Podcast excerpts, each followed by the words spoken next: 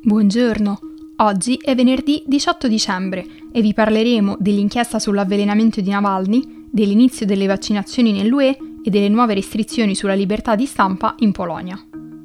Questa è la nostra visione del mondo in 4 minuti.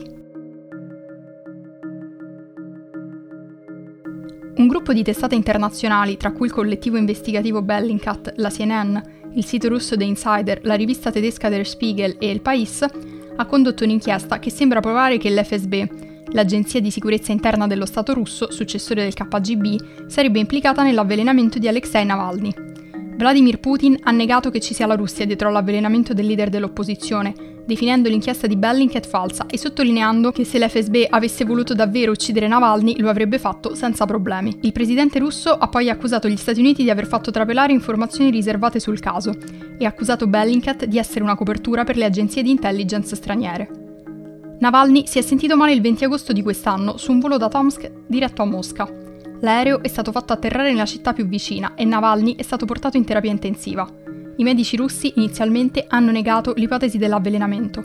Successivamente il leader dell'opposizione è stato trasferito nell'ospedale Charité di Berlino per motivi di sicurezza. Lì è stato confermato che Navalny è stato avvelenato con un agente nervino, come confermato da altri laboratori indipendenti e dall'OPCW, l'organizzazione per la proibizione delle armi chimiche. In seguito al coma, Navalny si è ripreso e ha detto di voler tornare in Russia.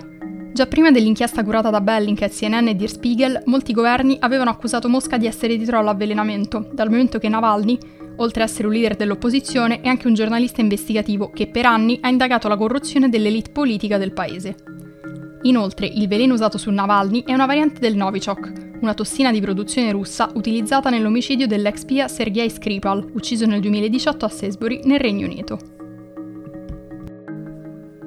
Parlando invece di coronavirus, la Commissione europea ha confermato che il 27 dicembre inizierà la campagna vaccinale contro il coronavirus anche in UE, quasi tre settimane dopo la prima vaccinazione nel Regno Unito. L'annuncio ufficiale dell'EMA arriverà il 21 dicembre, ma la Presidente della Commissione europea Ursula von der Leyen ha annunciato su Twitter Proteggiamo i nostri cittadini insieme, spiegando che l'atteso V-Day europeo sarà spalmato su tre giorni, dal 27 al 29 dicembre. Il ministro della salute tedesco, Jens Spahn, ha fatto sapere che la Germania inizierà a distribuire il vaccino sviluppato dalla partnership tra BioNTech e Pfizer proprio il 27, come anche l'Italia e l'Austria, che inizieranno a vaccinare gli operatori sanitari. Il dibattito sui tempi dell'approvazione è stato uno dei punti fondamentali del Consiglio europeo della scorsa settimana, con diversi leader che chiedevano di sapere perché il processo di approvazione richiedesse così tanto tempo rispetto al Regno Unito. Spostandoci infine in Polonia, l'azienda petrolifera polacca PKN Orlen ha acquistato la testata NTO, destando non poche preoccupazioni per la libertà di stampa nel paese. Secondo l'accordo siglato la scorsa settimana, Orlen acquisterà il gruppo mediatico locale Polska Press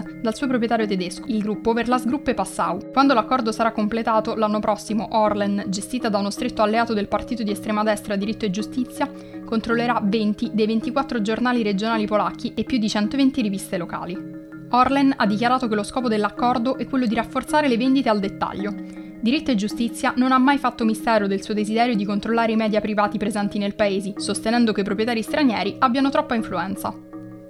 Molti giornalisti temono che questa manovra trasformerà i gruppi privati in portavoce del governo, come l'emittente statale TVP, che combina propaganda filogovernativa ad attacchi contro gli oppositori. Orlen ha risposto alle critiche paragonando l'acquisizione della testata NTO a quella del Washington Post da parte del proprietario di Amazon Jeff Bezos, volta a piattaforme di comunicazione come supporto per le loro attività commerciali e per raggiungere nuovi clienti.